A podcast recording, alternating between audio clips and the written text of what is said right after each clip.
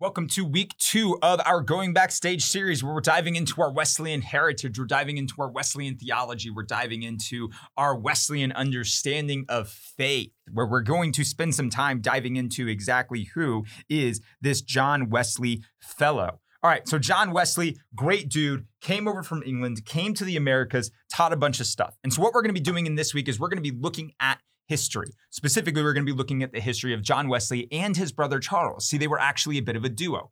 Uh, the reason why history is so important and what we're going to be talking about today is that history unlocks for us an opportunity for insight into our current understanding.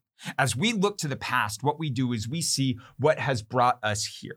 I always talk about this with people in context of things like pastoral care and things like family systems. Uh, there's a whole subset of pastoral care and particularly counseling called family systems theory, which is all about understanding how who we are is really inherently defined by what it is that brought us here.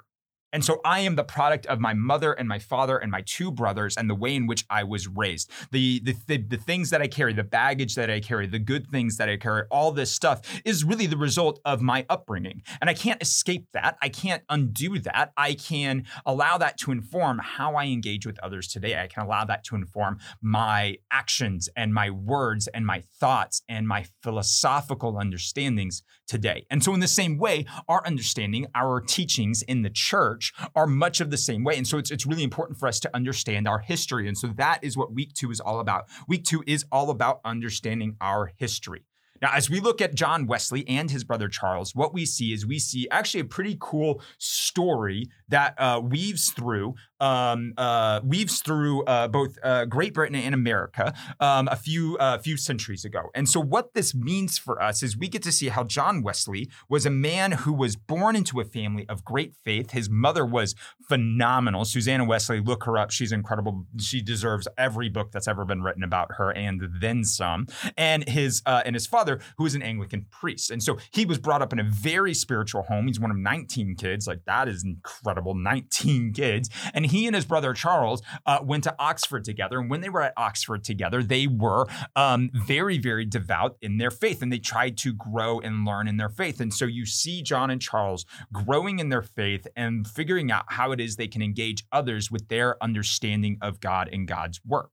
And that was all based upon understanding how God was at work through Scripture. So they would start with Scripture. They started with um, they started with Scripture. They started with an understanding of the ways in which the Catholic Church was really important. That led up to the Protestant Reformation, which happened in the 1500s. And and, and then with the Protestant Reformation, what are things that that maybe the Church wasn't doing perfectly, both on the Catholic end and on the Protestant end? And so John and Charles Wesley said, well, let's start with Scripture and let's pull the best parts of all these different understandings of how the church churches at work in the world. Let's put them together and let's start teaching that. And that is exactly what they did.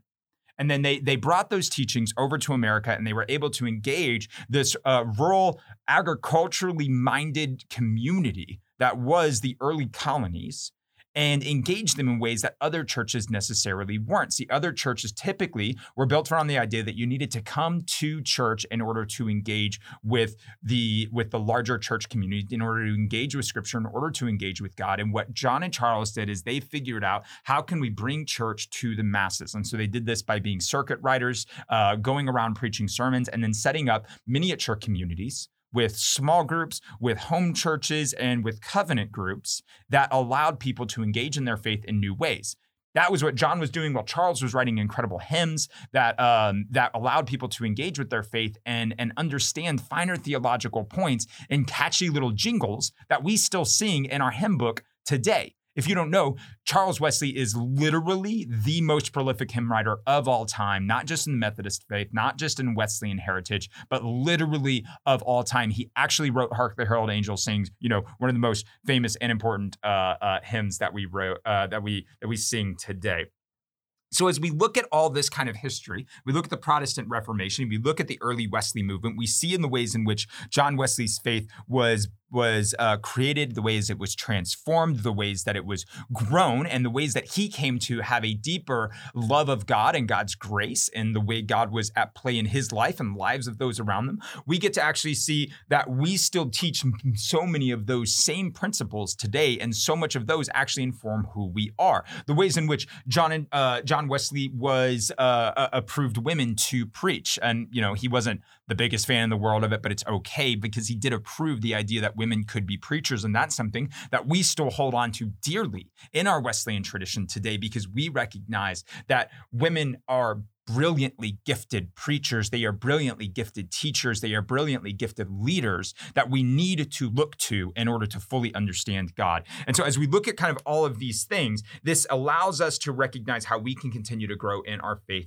today. So, what I want you to do for our two scriptures uh, today is we're going to be looking at first Romans 15, 1 through 6. And in Romans 15, 1 through 6, we're seeing Paul talk about the ways in which our, uh, our, our scripture, our historical teachings have been there to set us up for success and to set us up to understand how we can encourage and provide hope to others. And so as you look at Paul's writing, see how, how him writing to the Romans in that way, talking about the historical context of scriptures can be very important for us today is the same way it was important for the Romans in that time.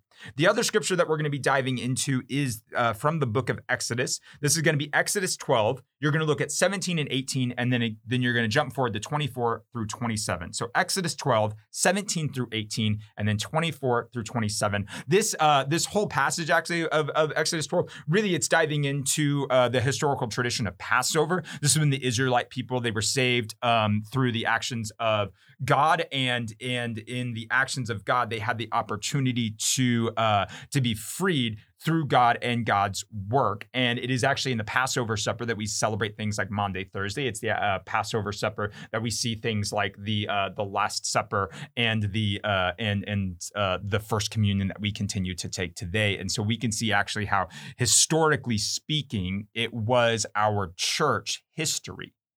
It was our church tradition, our church heritage, going all the way back to the Israelites in Egypt that informs our actions today. So I hope you guys enjoy uh, diving into history a little bit better. Um, I hope you get to enjoy the opportunity to experience a subject that typically people uh, can get a little bit bored with, which is history, and hopefully you can enjoy it today in the context of your small group.